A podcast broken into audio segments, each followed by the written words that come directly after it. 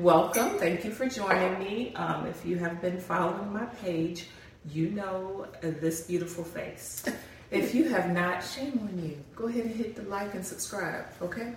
But this is Right. this is Carissa, and she has quite the testimony to share with you all this morning. So I'm going to interview her. She's going to share her story. We should probably do a recap just for those of you who want to catch up on what we're talking about. So, Carissa. Good morning. Good morning. Thank you so much for having me I'm glad you came. I am too. Um, we've been trying to get this done for a long time, so I'm glad Yes. we're finally getting Thanks. around to I making know. it happen. All these schedule changes, but yes, we are here. Yes, and So- as far as a recap, you mentioned. I, I went back and I looked at the previous video because I said I need to know where I left off. Right, right. Yeah, yeah. So um, we are talking about it's a journey, Mm-hmm. and it has been a journey. And from the beginning, um, and f- even finding, uh, losing the vision, or beginning to lose the vision, Mm-hmm. and um, then realizing what it really was to the Right. removal of the tumor. Right. And that's where I was. The whole um, we were talking, we were about to talk about the ICU experience. Oh, yes. So in the journey of um, living life, you know, living your best life, everybody likes to say, Yes. and you're doing your own thing, YOLO. you're doing all the things, doing your own thing, and just going Mm-hmm. about daily. And then all of a sudden you can't see, and so life has changed Mm-hmm. tremendously. But you never know how much life is changing Right. until you get in the midst of it. Right. And so um, the ICU, um, which um, I've been prepped by my doctor saying that when you have um, um, a craniotomy, you have brain surgery, it's very likely that you'll be kept on the respirator the first night and, and, and all these things. So he had done a lot of prep around it. But uh, what, what I did not expect, I did not anticipate, and he didn't either, was um, the seizures Oh, that yes. came, Yes. and that really put me in a pre- precarious. It, it went from a um, ICU situation from an observant standpoint to necessary. you know. Right, So I right, had right. to be there, and that's where we were. And of course, I didn't even know what was going on uh, at the time, but I know you guys were there, and I know Dwight was there, and. And so it was like, you know, you you know because I knew I expected you to be there and Andrea and Miss Betsy and all. So it's like, um, but hearing the stories afterwards where it's like, we were like, he came out and said, well, you guys will be able to see her in about 20 minutes and then two hours passed and then it's This like is three son. hours passed. Yeah. Yes, I I had it. the two boys, and so at the time, I think Dwight, what nine, eight or nine years old? yeah He was- seven years. Yeah. Oh my goodness. So he's yeah. about eight years old. Yeah. So my son was about eight, and um, we nickname him the professor because everything is a matter of fact. And he's just a kid that likes a lot of facts. Mm. Awesome, funny Yes, kid, great sense of humor, but he doesn't play when it comes to people that are in his circle. And even as a young boy, he was determined. He didn't understand what was happening to Auntie C, but he knew something was wrong.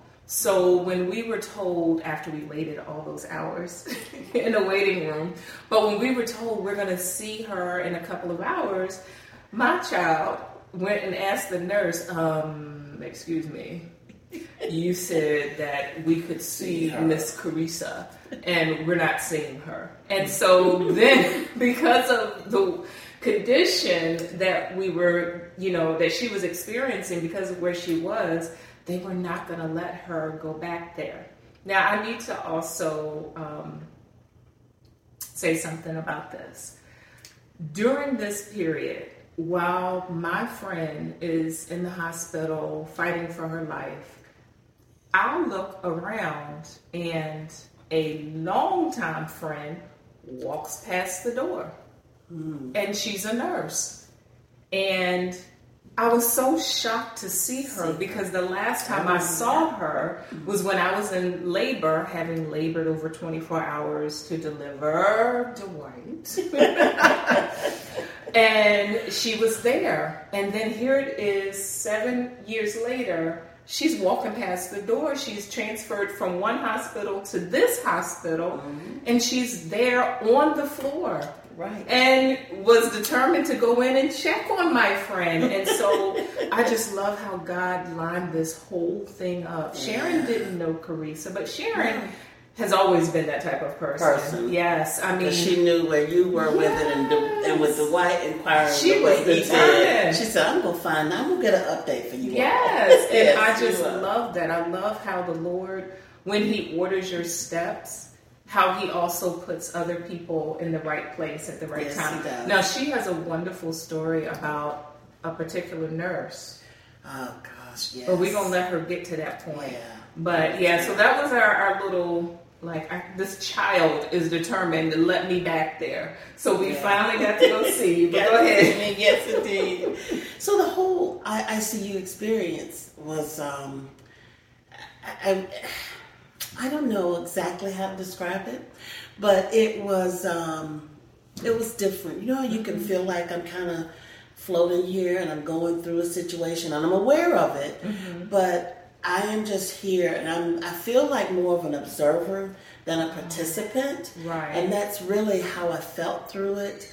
And um, so I get up that morning, and um, here we are at the next day, and they start to make their assessments about mm-hmm. where I am and how I'm doing, and so we go through. And I'm still totally out of it.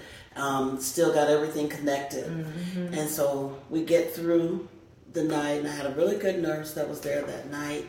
And then here we come. We're at Saturday at this point. Right, we're at the shift right, change. Right, shift change. And um, so they said, okay, we're going to remove everything. And this is the first time that, and I don't know if I've been in this position or not, but this is the first time I go to the bathroom on my own. yeah, party time.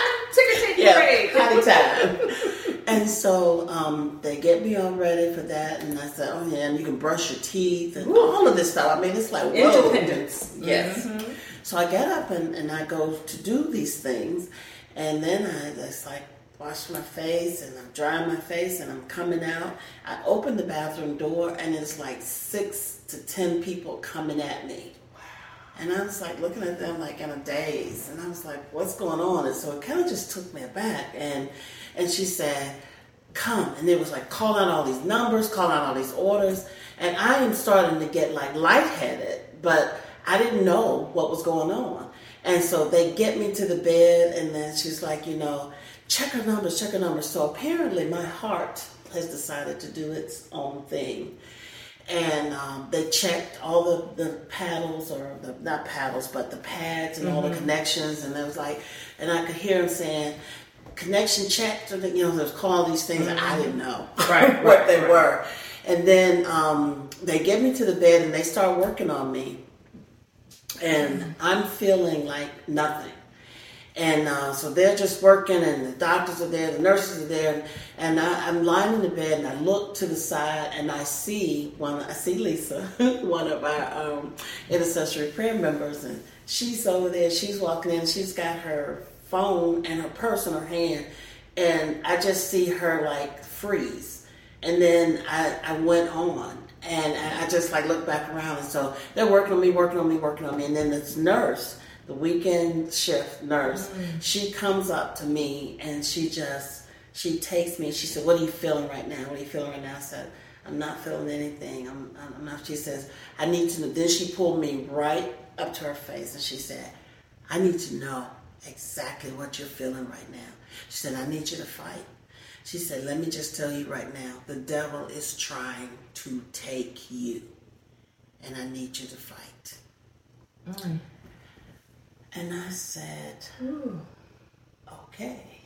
What can you say? what can you say to that? You know, that's a wake up call. Yes, and um, for just how serious that was. And then later, mm-hmm. Lisa said, I just dropped my purse and started calling the prayer team and telling them to pray.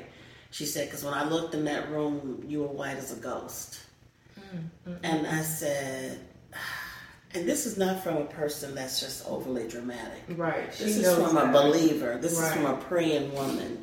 and she knows. And not only that, I mean, she's been a patient advocate forever and a day. I Right, mean, she's right. been advocating She knows for patients she knows those in patients and need. things Yeah. that are in need.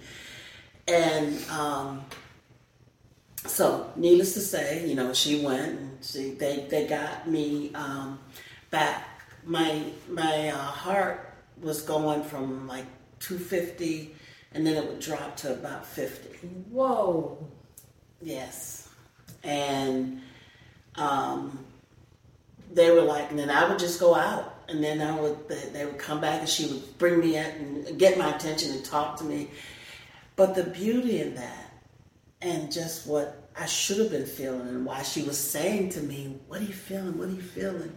Is that for your body to go through that and go from those extremes? And you don't feel anything. Yeah, God and His grace.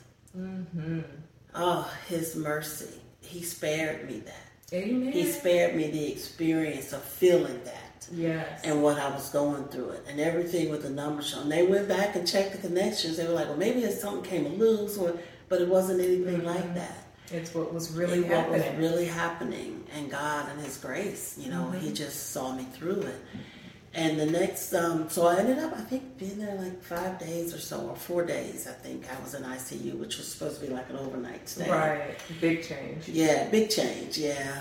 And so, of course, that starts. You start with the cardiac. Then you know, not only do you have a right. neurosurgeon, Now you got a you got a- cardiologist. you got a cardiologist Nice to meet you. scene. Yes. So the weekend was really nice. The nurse, I, I, I tell you, it was just she was such a loving, she was such Mm-hmm. a caring person, and she was just a weekend nurse. She told me, she said, "I'm not even yeah, I just do weekends now. I've done all the stint with everything." She said, "And my daughter's in college now." She said, "So I, I'm just trying to live life, and I do this on the weekend. It's pretty good." But she's committed. But she was oh she was terribly committed. She was just like all over it. And then um, I've been having like these really these headaches, and so like she was like looking at my head, and she was like he's he's gonna uh, snap your staples. He's you know you've really come around. And she said and um, I want to do your hair. So she combs my hair and braids it. You know, the half a head a hair that I had. She comes in and she just But she took care of it. Look took- all your beautiful she took- Oh yeah, she took good care of me, you know. And so it's that kind of thing when God shows you grace and He He He lets you have favor. I mean, this nurse that didn't know me from any other patient that she was going to be taking care of that Mm-hmm. weekend, she came in and she just had such joy and she just had so much. Um, she just really loved what she did, and she has so much care in her heart for Mm-hmm. And the people and for the job. Oh yeah. Yeah. I felt it. And then when she talked to me and you know told me about that, she was a Christian, and she said Mm-hmm. she said I know. She said Satan was really trying to take you, Mm-hmm. and she went and called Andrea and she said get up here now. And um, because she had gone home for Mm-hmm. a little while, and she said, you know, get up here now. And so she came, and it was just, um, it was one of those times when you look and say, you know, you know, God's with you, and just, and even from the beginning, I really, truly have faith, and and and, and my faith was not tested, I would say, but it was definitely put on. It was definitely put on display. It, it was expanded. It, It was put was on display. That's Yes, for sure. yes, yeah, yes. it was definitely expanded because it, it, it took me to another level Mm-hmm. that I had to really trust him. You know, what can you do? And that's true Right. in everyday life. Right. Everything, this cup of coffee, you got to trust him that this is going to be okay. It's gonna be fine. Yeah, but you really have to trust him in those bigger things, and those are the things that we can expand, and we have to, and we count on our our faith in him Amen. for that. Amen. But it's the little things, the everyday things that he wants us to look at as well, mm-hmm. because it, it and moving from and you know, I got cleared by the cardiologist the next day. What? Yes. And I got my Only got my, God. got my oh yeah, oh only God. Got my staples out the yes. next day Look at that. and was able to by that Monday move to a regular room. Mm-hmm. Only God. And yeah, only God. Slept a lot, but by that second day in that room, I was they actually got me out of bed Yeah. and I started trying to walk. And so Oh man. that was, um, you know, an experience. We had a change in the guards. Uh, Andrea had to go home, and, and Mary came, and so it was just, and you Lofa were there the, the whole time, mm-hmm. and so and I think you had airport duty. Yes, I yes. did. and I'm just gonna say, her sisters stole my little boy's heart. That's right, because you got both of them. They were the they were just yeah. My little boys were like, which is good, you know. Yeah, it is good. God is so so good. I yeah. love how you said God wants us to rely on our faith in the day to day. But also, it's so important to have those day to day. So when we face the big things, oh, yeah. that's what we call on. You know, a lot of times we have heard mm-hmm. um, people share, "Oh, it's so important your ear gate, your eye gate, you, you know, all that." Mm-hmm. But it's so important to know what you're putting in because like what happened with her when you're not conscious of what's going on you need to know what, you, what you're putting out that's going to be calling on the lord yeah. not a whole bunch of cussing not a whole bunch of you know mad at somebody because they didn't mm. pay you back ten dollars the other day, or not a whole bunch of it's not fair. It's not fair. You don't That's have time really for that. Small stuff. You don't have time. and it gets put in perspective when you when go you, through those situations. Yes. But if you don't have God, mm. see that's my my thing. You know, I almost weep when I think about people who don't know Jesus, who do not understand that there is one who is far greater than the situation you're facing. Yeah. There far is greater. one that it may not turn out ever turn out the way you wanted it to. Right. But thank God for Jesus. Oh,